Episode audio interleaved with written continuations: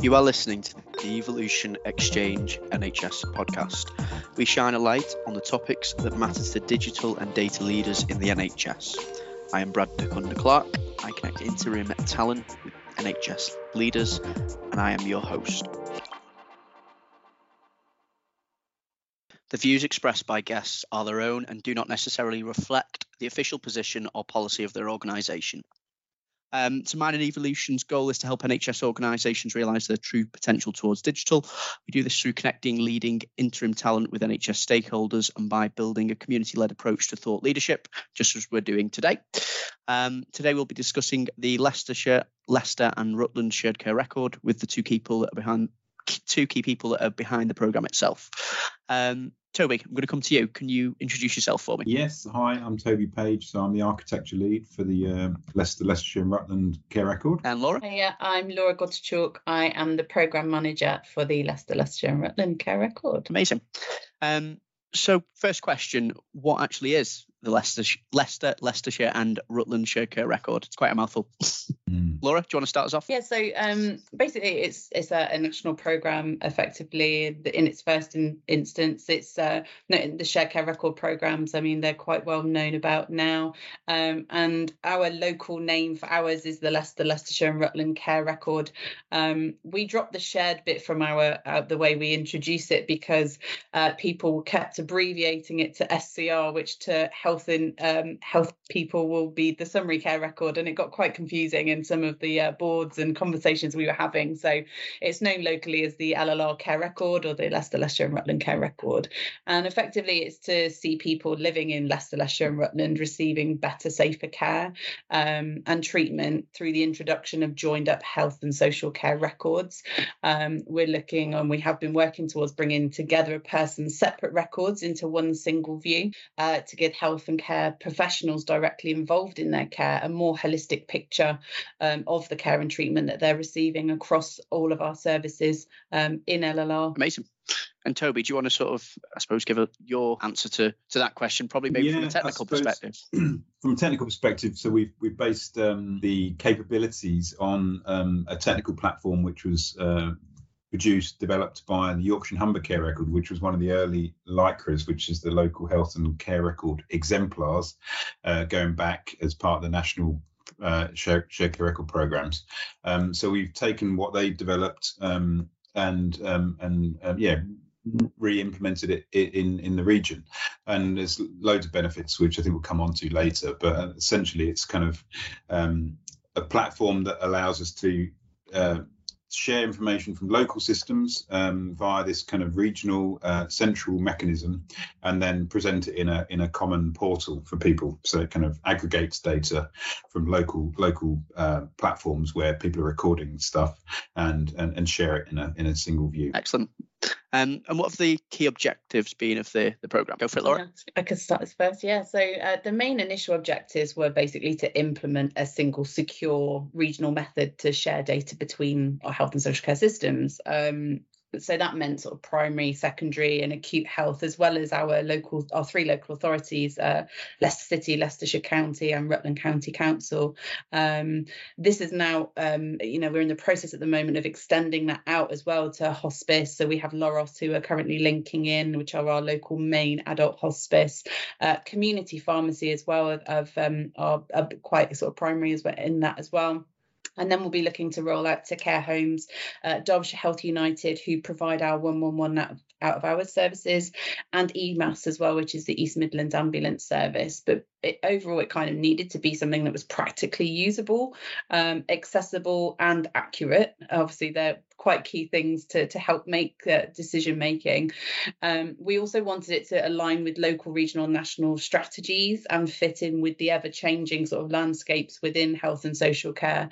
Um, but we were really sort of interested on building on existing systems that we've implemented across LLR already before, um, and and something that will allow us to grow with digital maturity um, in the future. Um, we also have a real strong program focus on providing measurable benefits um, so that involves um, identifying them, tracking them, and monitoring them over time. Great insight.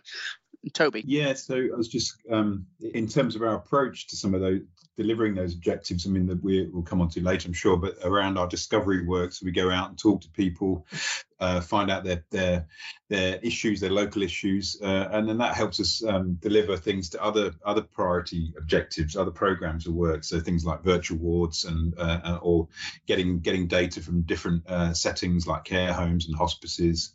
Um, so we're really keen to um, kind of positively uh, exploit, if you like, our the system we deliver to its maximum uh, in terms of um, uh, providing information for new models of care, you know, supporting multidisciplinary teams, um, looking at how personalised care can be um, shared, information around that can be shared, uh, and also look at additional data that we can um, we can share to meet these objectives. And that might be things like um, sharing information about what equipment people have at home um, to support discharge flows and things like this. So there's a lot of kind of uh, benefits, as Laura mentioned, that we want to align uh, or de- deliver and uh, you know objectives to align to. So that's all. It's all good stuff.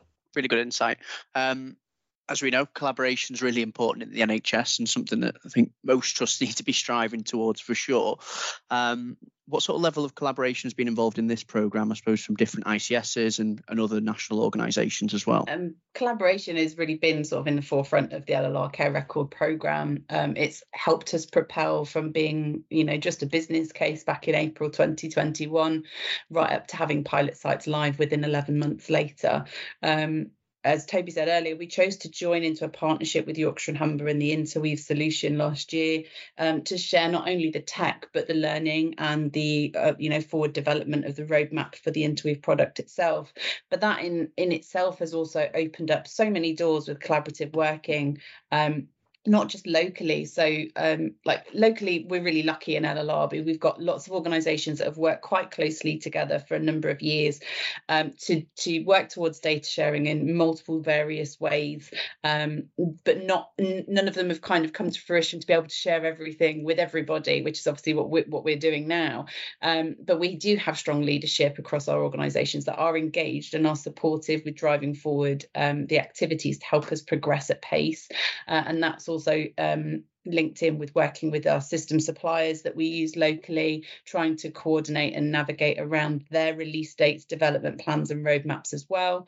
Um, aligning configuration and mapping, which I'm sure Toby can talk about in a moment. But also collaboration between our health and social care systems in as a whole. So co-designing resources to share that makes sense between health and social care and um, linking in with other projects that might be going as well. So with reducing duplication on that, it can save time by you know either joining forces with a program or project that might be running alongside it in one of our health and social care organisations, or um, or you know sort of uh, sharing information we have um, with those ones so that they sort of can see our viewpoint of things as well. Um, joining forces with uh, Yorkshire and Humber has enabled us, you know, it's been a massive bonus of being able to share processes that they went through with implementation and learning from there. We kind of got all of the good bits without going through some of the pain points that they started. We weren't starting from scratch. Um, we buddied up some members of our program team with members of theirs. So we have sort of counterparts that work together really cohesively. Um, and we have sort of a PMO function as well, which kind of helps to, to unify all of that together. But it just means, um, you know, those involved in, I mean, it's not just Yorkshire and Humber now. We have more people that are using the Interweave platform, such as Nottingham. Um, there are sort of Coast and Vale as well. Um, there are some colleagues within Derbyshire as well that are linking in. So, you know, it's created quite this nice community really that are all utilising the Interweave platform uh, that are helping us to drive forward the development, um, utilising existing documentation. Um, so not just having that central team, but including other ICSs, and then that leads nicely into the national groups that we're part of. So there is a Shared Care Record national group um, chaired by a lady called Astrid Fairclough from Dorset Care Record, and that group's absolutely invaluable. Um, allows us to share sort of positive and negative experiences we've had, but also join forces to go to our system suppliers to tell them, actually, we need this to do this for us. And it's not just us asking for it, it's multiples of us going from other areas as well. And it really feels like you've got more of a driver for change on that. Um, we're also part of the National Benefits and Evaluation Group. Um, so Jackie Bell is the benefits lead there from NHS England, um, uh, uh, you know, helping us to streamline and capture our benefits and what that looks like. Uh, so there's there's a lot of collaborative working going on, um, and like you said earlier, so healthcare is always seen in silos, um, and social care sort of those groups stay in those own little areas, and we really wanted to kind of help break the mold of that and really kind of not be afraid to go to another area and say, oh, I've seen you've done this. How did you do that? Do you mind sharing that learning? And that's helped us to progress really quickly as well. Amazing. I think it's really refreshing to see that you made quite a conscious effort in particular to really cross organization collaborate because you're all doing the same sort of program going through a very similar journey Absolutely. why not do that sort of thing mm, so absolutely toby what has I suppose the collaborative effort look like from your side of things? Yeah, so I think um, one of the, I mean, it's a real focus for us generally, but I think specifically relating to the technical side of things, the information and architecture, um, you know, we've got that um, technical collaboration between um, the the the interweave platform partners um, so we can go and talk to them about the you know get expertise and knowledge share between uh, the technical architects uh, across the across the different regions and have those uh, those conversations. We have that kind of collaborative roadmap development. So if there's a feature that we kind of see needed we can kind of um, create ideas between us uh, between the partnerships. Um, there's also a big uh, piece of work uh, around data standards and how we collectively understand um, the information we're sharing. And that's that's kind of amazing group really between um, you know social care is a good example. We're looking at uh, getting social care domain experts involved in how they share information and how they understand it and how that translates into into the technical standards that we uh, we use for sharing information. Um, we're also doing kind of uh, discovery work uh, cross region as well. So we're looking at um, kind of common challenges um, around new pathways and new ways of working, and then how how that translates into our technical deliverables, so we can do it in a shared way between, you know, working with Nottingham quite closely uh, and Yorkshire, obviously, um, and that's great. And then I suppose from the national perspective, um, we also engaging with um, national groups like the PRSB, the Professional Record Standards Body or Board Body, I can't remember, um, um, and how they um, how they deliver standards and how we can integrate um, some of the work they're doing into our our standards work, um, and also how we deal with organisations like NHS Digital and, and how we get things from them, which is sometimes a challenge. Great insight. I suppose looking at the successes now of the program, what have the successes been so far? I think in LLR, um, because we went from the position of making sure that social care was in the forefront of our integration right from the very start that's kind of felt like it's put us slightly ahead of the game a little bit um, there's not many icss that have gone from that perspective uh, we wanted it to be a health and social care initiative. We didn't want this, we didn't want the LLR care record to be a, healthcare initiative that comes to social care as an afterthought. Um, we wanted it to be a holistic picture of a person's journey straight from the start and not be all healthcare that social care might be able to look at. We wanted that whole picture. Um, it, you know, to be able to provide that better, safer care, which is one of the, you know, the initial uh, objectives, we we felt like that was a real key piece. And it's often that social care is that missing piece um, that isn't heard often enough. And actually they are so imperative as part of say discharge planning and and uh, you know people management outside of sort of the health sector. Uh, that is one of sort of the key areas of if information that's probably missing from a healthcare perspective because it's not really filtered in that way um, but also enabling our our social care colleagues to be able to see information from say acute or um, secondary care that they would normally sort of be chasing for information on or could delay somebody's sort of social care help or care packages on the basis that they're waiting for that information. Um, so I think that's been a real good success of our program and it's really helped with engagement as well, especially from our social care colleagues. Um, they're not feeling like something's being done to them. Um, they are part of that and being very much part of that. And I've, I'll probably go into a bit more detail of that later on. I'm going to put you on the spot a little bit, Laura. So mm-hmm. I'd like to understand. I think other people that listening would, might like to understand as well. So other organisations, why aren't they looking at you know the social care and aspect, sort of you know being led by that in terms of these sorts of programs? Mm, um, I guess it's because they've always been seen as quite separate to, to to healthcare effectively. They've always been felt they've always been seen as health and and social care as separate entities. Um, they are seen again it's like going back to that siloed working isn't it? Where you know we do our thing then we hand over and then you do your thing. And actually it seems ridiculous now talking about it of how they're so disjointed when it's you know it's one person and all of those organizations are involved in that person. So it should be discussed as a full mdt really with that side of things as well. Um, i think sort of system barriers have, have been sort of um, part of that as well and integrating into social care um, teams uh, local serv- uh, local sorry um, uh, platforms that they use. I mean locally we use Liquidlogic but it, I think it's quite unusual to hear of um, social care teams having access to healthcare data whereas in the healthcare sort of field you'll have teams that need data so they will do information sharing agreements between them and link in that way and discuss it that way or give them access to certain parts of certain systems so they can see uh, areas of data that they need to see. Whereas it's it's i've never really heard of that happening so much in social care. Um, and yeah it is a question of what why why? And and that's kind of one of the things we're really trying to resolve with the llr care record as well. Amazing. Hats off to you for i suppose going the the different route and having such success with it. I like it. Toby? I think just adding to that, the um, I think some of the uh, well, I'm just thinking of reasons why um, I think there's a legacy a bit of the, the, the national programs being NHS programs for shared care, so they kind of mm. have an association with with health healthcare rather than health and care, and and there's also a kind of a technical legacy of um, the standards you know the standard the kind of agreed international standards for sharing you know towards FHIR now which is, which is um, kind of from a health um, health origin i suppose even though it acknowledges um, social care i think there's there's definitely some work to do to get that parity of um, uh, kind of acknowledging social care as, as a, a, big part of that. Uh, I think that's yeah one of the reasons. But we, are definitely uh, fighting it, and I think it's it's very fresh, um, kind of refreshing in LLR that it's it is equal footing really. Uh, the social care organisations. Um, and, and, that's great. Great work.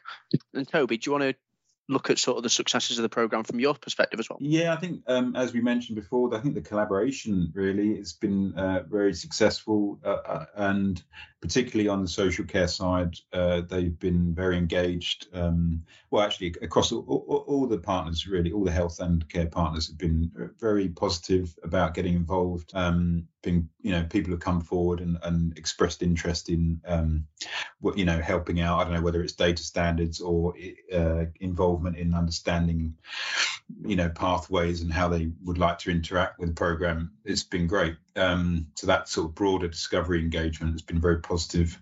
I think the um, one of the successes I see from a, a, kind of a platform perspective is that we do have that shared roadmap um, or ability to contribute to a shared roadmap uh, between the regions. So we can say, well, you know, we want this thing, and then other people can like upvote that feature, and then we get get it pushed up the roadmap. I think that's really positive. Good stuff. And then on the the other side, the the key challenges and and lessons learned. Laura, would you would you talk me through these, please? Yeah, I mean, challenges. I think from my perspective, I mean, I've worked in in healthcare sort of digital change for for a long time now, and I think uh, one thing that always crops up um, across both uh, health and social care is uh, digital maturity challenges, um, navigating around existing organisations, say contracts for their upgrades, fixes, roadmaps, etc. The ability of the systems that they're using, um, and we are very tied to their upgrades and um, you know other priorities priorities from their system suppliers perspective of what their roadmaps are. And obviously looking at sort of you know social care supplier systems might not necessarily have the healthcare priorities on on their lists of things that might need to be built in or shared or, or seen. So that that's always quite a challenge. Um, but also border patients. Now it's not something that is um, causing us direct problems right now but it's definitely something that is on the horizon. I mean being in LLR, um, we're we're pretty much landlocked. We have no coast. We have uh, people accessing services across multiple regions outside of LLR.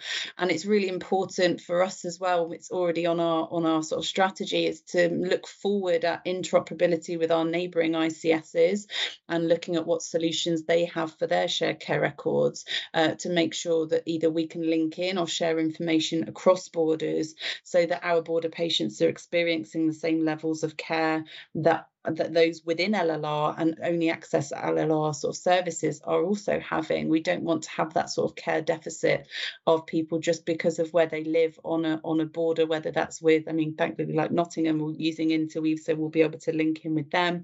Um, but other areas such as Coventry and Warwickshire, um, over on the Peterborough side, there's quite a few of our patients within Rutland who use Kettering as their nearest hospital rather than uh, UHL or um, or sort of Queens up in Nottingham as well. So it's having that sort of future of what our challenges are that are coming up, but actually making sure that we are looking at sort of mappings and things we can do now to help us when that time comes where we are able to to map across into those other localities. Good stuff. And Toby, what have the, the key challenges and, and lessons learned been from you? Um, yeah, I think um, similar around the uh, the maturity side of things. I think there's a understanding the the variations in digital maturity within local teams that we we need to engage with has been a bit of a challenge. So you know, people understandably have different re- levels of resourcing and different expertise in their organisations. So it's kind of really trying to understand those and how we can support them, um, whether from a central team or liaising with suppliers to support them. That's been a bit of a challenge I think fundamentally, I mean, it is uh, kind of a complex sort of distributed architecture. There's, there's, no getting around this. You know, it's kind of it's tricky business really. Um, so that that presents um, challenges like around how we test things, how we get, um, yeah, how we how we assure the um, the data that's being provided um, around release management. That's tricky. How we make sure that people are getting releases properly for testing and things. Um, I think some of the we talked about before about getting this collaboration from the kind of the, the sort of domain, the subject matter experts, if you like. I think there's a bit of a challenge around um, the technical terminology and, and bringing them into those conversations in a way that they don't feel alienated um, and that's been a challenge that we've overcome actually particularly with our data standards group. We kind of have these conversations that may have started a bit technically technical uh, focus but then we've kind of shifted it and that's worked really well. Um, and similar with um, mentioned before this social care versus health. I think the terminology challenge has been a bit tricky you know patient versus service user um, is a is a key one. But there's other other terms around how the how the data is understood. You know, an episode of care might not mean anything to a social care person. Um, uh, so there's that challenge, which we also, um, I think, we're overcoming as well. Um, I think final one is um, how we interact with national services, uh, NHS, uh, so, um, yeah, NHS teams around things that we capabilities that we like to that we need from them. I think that's a bit of a disconnect uh, when we're doing all this good collaborative work between regions, and then we go to them and we end up having to do um, not collaborative uh, applications for things. Put it that way, um, and that's a bit of a challenge. We'd like to. Uh, I think it's acknowledged that this collaboration is good, but I think it hasn't really filtered up to the um, the processes up there. Um, so, but yeah. I'm sure they're aware of it. Stuff.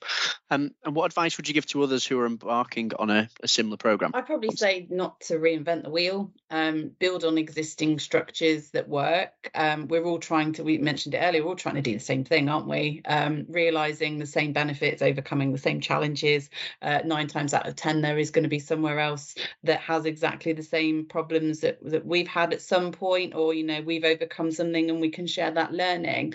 Um, there are some differences between different regions and things but ultimately starting with something is is always better than starting with a blank page and and actually um, talking to other ICSs. Don't be afraid to kind of connect in with someone. I mean, one of the um, things that we've obviously been doing better over the last couple of years is is well utilizing teams connecting more digitally um, ourselves and um, being able to uh, enter into such things like the the national shared care records group has given us so much access to so many people names contacts. We could just say oh i heard in this group that you're doing dot dot dot can you share that? I mean, that's that's happened with uh, our community pharmacy work, and I'd mentioned in one of these forums that we would be speaking with PharmOutcomes about linking in with them to provide a contextual launch um, login uh, through the LLR care record that way. And then some of the other ICSs popped up and said, "Oh, we're interested in that as well." And actually, again, it's going back to them as that collective. So there is going to be other people working on similar things to yourself. So you know, don't be afraid to to contact someone if they don't if they don't know themselves I'm sure they'll know somebody that does. And you know, everybody's only human. They're not going to be sort of um, worried that someone external's contacted them for for information on something i mean we're always more than happy to to talk to other people other icss link in on how we've done things we're not saying it's it's the it's always the best way of how to do something but starting with something rather than nothing is always better i feel good stuff and toby um yeah i suppose uh, similarly i think try and um share to share openly as much as possible collaborate you know everyone's facing similar challenges and i think it's you know gen, genuine generally people are kind of happy to share and happy to collaborate and i think that's if you if you just open. Um, i think the the other thing is um, which is a bit more abstract i suppose is uh, trying to break out of the siloed way of thinking. So the share care record is trying to you know share across boundaries of the organization. So be aware that you kind of uh,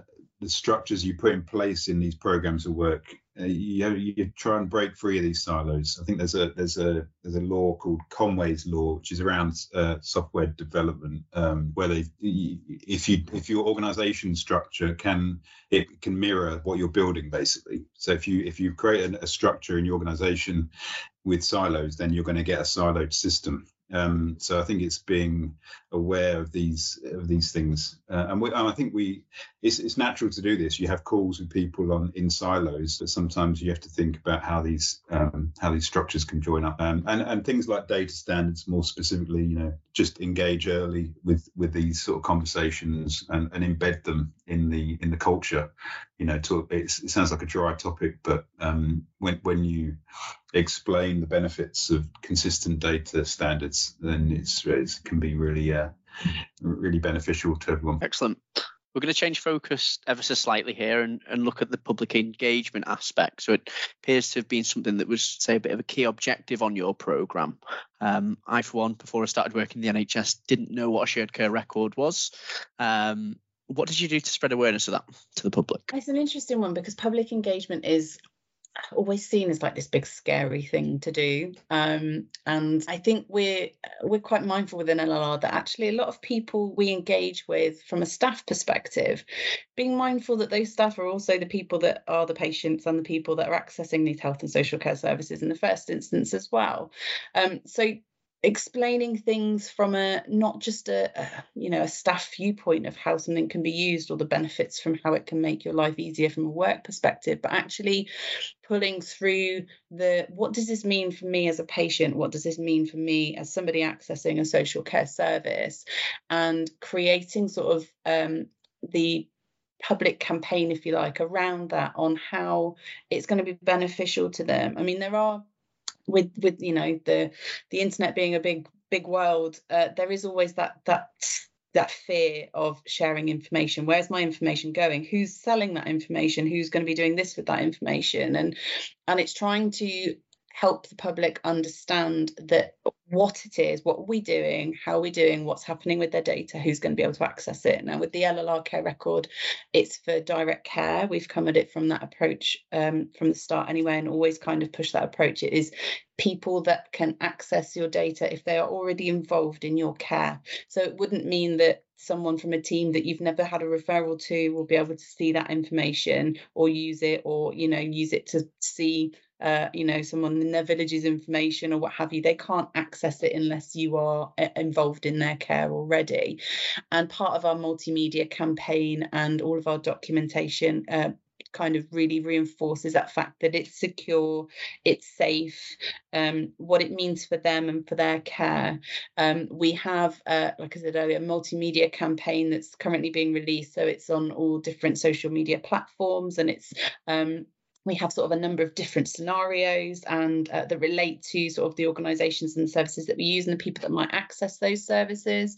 Um, and then the link to our website which has a whole host of information um, some faqs um, we have a, an animation which is like a 90 second sort of intro as to what it is and some scenarios there um, which will be processed out on on social media campaigns as well. We also have radio edits. Um, we've been really conscious i mean llr is a really multicultural area um, and we're really um, uh, sort of drummed into the idea that we you know it's not just english this goes out and we've had our leaflets and our posters and everything um, translated into 11 different languages.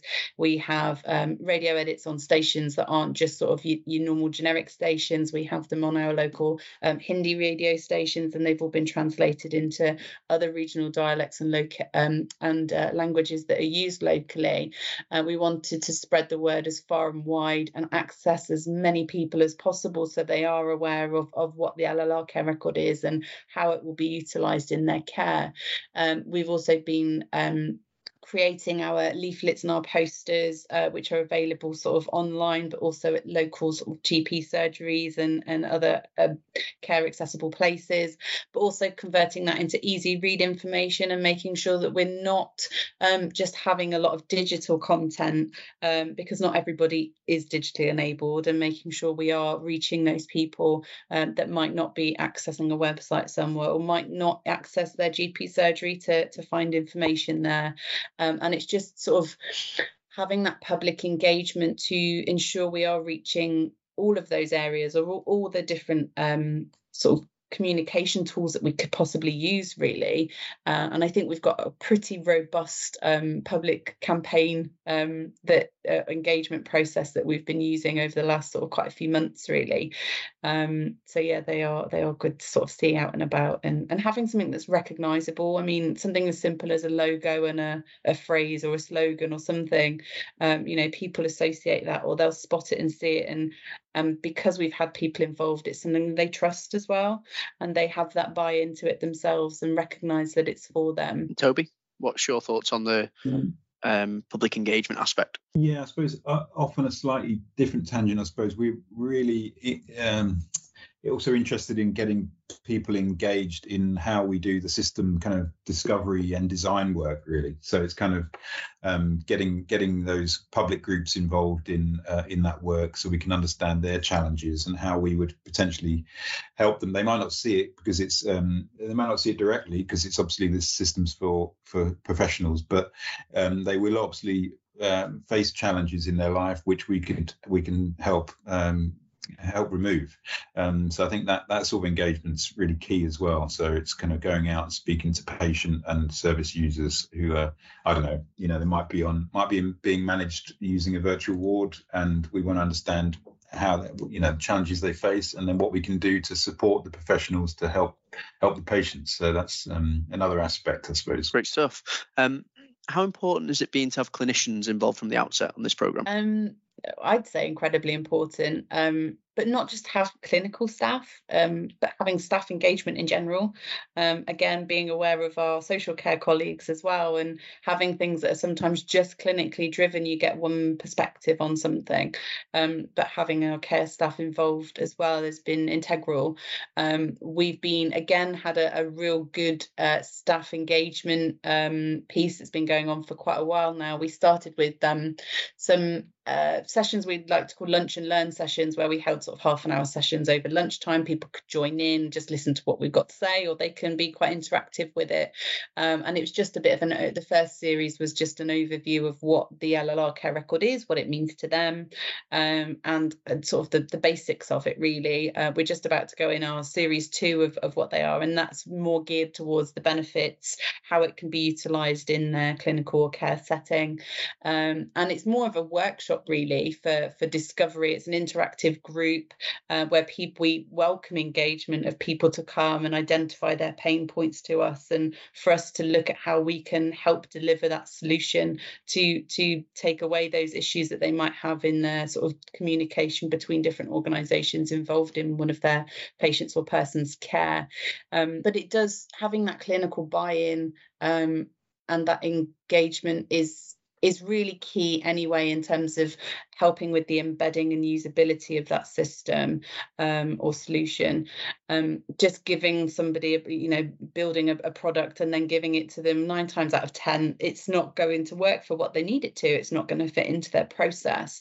And having and understanding that process of what they do in their day to day and having something that fits around that rather than disrupt that is um, you know always welcome there's that key phrase isn't there the only people that like change is change managers and i think sort of making sure you're not hindering people's work when you know the pressures at the moment are incredible with you know resources are, are hard um, and you know pro- there's so many priorities on everybody's plates at the moment. We don't want to make life more difficult for them. We want it to to help them and um and that's sort of one of our primary focuses really to be honest. And toby what's your take on that? Yeah i just agree really. I suppose i think it's just key to um this or particularly the discovery work to have uh, professionals involved uh, clinicians social care professionals um, and also admin staff as well or non you know not non-clinical or non um, yeah uh, and I think that because we just got to think more widely about the opportunities for, you know, um, workflow and process optimization, if you like. You know, there's there's the information gaps all across the system, the wider system, and how we can sort of try and plug those if we can, and and and just finding out about these little pain points which are often hidden, um, and and it's only talking to um, people directly that you find find out these little, particularly when people are putting in place workarounds, you know, because they're missing information and there'll be all these kind of hidden workarounds or, or telephone calls happening a lot. That's our big red flag, I think. And there's people, you know, ringing hospitals to find out what ward people are on and stuff like that. And it's very very wasteful. And if we can if we, can help out with that stuff, it's it's great. And the only way you can do that is by is talking to the people directly. I think the other thing that Laura mentioned as well is just that promotion of adoption. I think it's key. We don't just dump stuff on people. Um, you know, uh, these technical programs of work, you know, very often can just be um, misguided. And if we get as close as possible to the, the people who are using it, then the adoption levels are, are going to go up. So that's uh, that's very important. Excellent. Um, what have you guys done to incorporate information governance and cyber from the outset of this program? So as a program team, we work directly with all the local organisations, and um, we created local work streams um, for cyber, IG, clinical safety, and adoption. Um, and we have representation from each of those organisations. So, for instance, for the IG work stream, we have the IG leads from each of the organisations that attend a meeting. We hold them um, once every other week, um, and we kind of bring conversation there around any sort of IG things that might have popped up or advice or guidance that we need as a program team. Uh, but we also um, created a central documentation that covers all of the organization. So instead of having multiple different DPAs, ISAs, DPIAs, we have one of each document that every organization under the ICS signs up to. And we just find that so much easier to manage any changes going forward, any updates. And we have, uh, you know, having the right people around the table in those work streams just means we've been able to progress so much quicker than, than go into each organization individually and treating them all as separate, like we were talking about earlier, siloed organizations, actually bringing them together as a whole to create a work stream in itself has been brilliant. And it is funny because some of the conversation within them, although they're set up from an LLR care record perspective in the first instance, it's led on to other conversations around IG or, or cyber or what have you um, for other things that are going on. But it's just enabled, it's, it, you know, it's created that forum for that, for discussion and collaborative working again uh, between the organisations. And I think that's also helped um, for when we did transition into the ICS of having those groups already working together um, has been has been brilliant, really. Um, and I think it's it's it's helped again it's helped propel us quickly to where we are now um, and just helps with continued conversation for development really and toby what's your sort of thoughts on that question yeah, I think specifically for well cybersecurity and, and in general, there's um, you know we've got some really good in, um, local sort of experts, stakeholders who are who are just really bought in and just in, engaged with the program when we need them. Um, I think going back to our regional and sort of um, platform collaboration, we have the you know the technical design authority, which is really good when there's any questions that come up around security or um, the platform, uh, and there's you know that that helps us deal with technical challenges when when there's concerns raised locally, uh, and and they share their information resources any you know testing that they've done around cybersecurity with us, um, and that's that kind of shared assurance of what what we're doing from the the, the central platform and and how we implement it. I think also um, clinical safety. We're very keen to align um, you know the adoption work with clinical safety, and that also ties into the standards work as well. So we want to make sure we're sharing information safely and correctly. Um, you know, we've got good assurance process locally for our um, our need to clinically assure stuff, you know, the DCB 160 um, assurance, and then we work alongside the clinical safety officers um, at, at, in the uh, Interweave platform for their kind of product assurance, the DCB 129 stuff. Um, so that kind of works well together as well. And I know there's um, yeah progression on that happening about how we how we look at um, clinical safety assurance of uh, you know releases of the products and and how we can contribute to that. So that's that's all good, really positive. Because sometimes that's it can be can be um, can be left out a bit or can it, it can fail to work iteratively? So i think clinical safety can sometimes be seen as a, a one one off sort of tick it off do the report and that's it. But i think we're we're really keen to revisit this stuff and, and continually assure the product so it's safe. Cool. And the the final question i want to ask you about the the people aspect i suppose of the program. Um, it's important that you get the right people in, of course, and the right talent to be able to deliver something like this. So, how did you attract that right talent through your door? I think from from my perspective, when I kind of had a list of all the you know the people I needed within within the program, and to look at how we were going to manage progressing with with the implementation. Um, I tried to source locally in the first instance. I'm really sort of keen on helping to grow and share knowledge from within um, and to invest in the people we already have within LLR because we've got such an incredible sort of talent pool within LLR, and I wanted to offer seconded opportunities to people who wouldn't necessarily have got exposure to um, certain aspects of the program within their day-to-day jobs they currently have. I know benefits is one of the things that has been, you know, it's loosely done um, by a lot of sort of different programs and projects, but I was really keen on making that a focal point and giving somebody the exposure to really sort of nurture that and take hold of that as a as a as a, a a, a job role in itself really um, and and have the time to to really kind of go through all of that in finer detail and and be able to manage that effectively to make sure we were realizing benefits that we wanted to to capture as part of the program rather than it being an afterthought and kind of ticking all these boxes at the end. Um, so it was something that i you know I, I do like to sort of uh, grow from within really. We also have some key members of the team who are external to llr organisations uh, we found them via connections through yorkshire and humber partnership in the first instance. And and again part of that collaborative working has brought more people into the team um, for for different um, knowledge sharing people that aren't necessarily sort of within the the program budgets if you like but that are part of the team um, and integrate well because of sort of the knowledge sharing or, or cross organizational working that we do. Um, but it's interesting because I see team as wider than just our central program.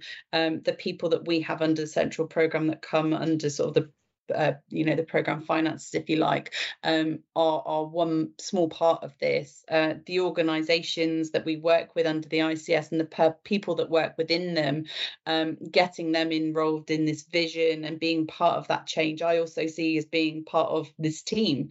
Um, it's not something again it's not something we are delivering that that is being done to people. They are very much involved in this change. We we actively encourage everybody and anybody from all organisations to be involved to help us develop this um, to make sure it's right for everybody. So um, the team, uh, yes, we do have a core program team, but I do see the team as as everybody and anybody involved from all of the organisations that we have. Yeah, I think just uh, agree. Following on from that, I mean, I, I think the um, that wider team uh, concept is is really important, I think. And as we spoke about before, you know, the collaboration and that just um, enrolling people in that vision of what we're trying to do it's really important. Um, it's not just a technical delivery we're dumping on people. It's something that we want them to kind of co-design, um, ask people about their problems. You know how that relates to the the information gaps and how that relates to the the, the technical deliverables uh, is really important,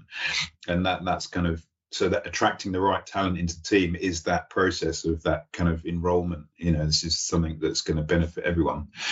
Um, that's really important. And i think the the approach from an architecture perspective this this partnership collaboration you know it helps share knowledge across that right talent. You know people can move around. If we've got this common architecture and these common open standards based approaches and we're happy to work openly. And it, it kind of makes more um, increases the mobility of people to go and share and nationally, really, and on a wider scale. You know, people can work on different care records in different places, and it's great. So that's all of the questions that we wanted to to run through. Um, I just wanted to take a moment to say thank you to you both for for getting involved with the podcast and and sharing the insight to the the care record. It was a it's really insightful and yeah, thank you for joining me. No, thanks for having us. Thanks a lot.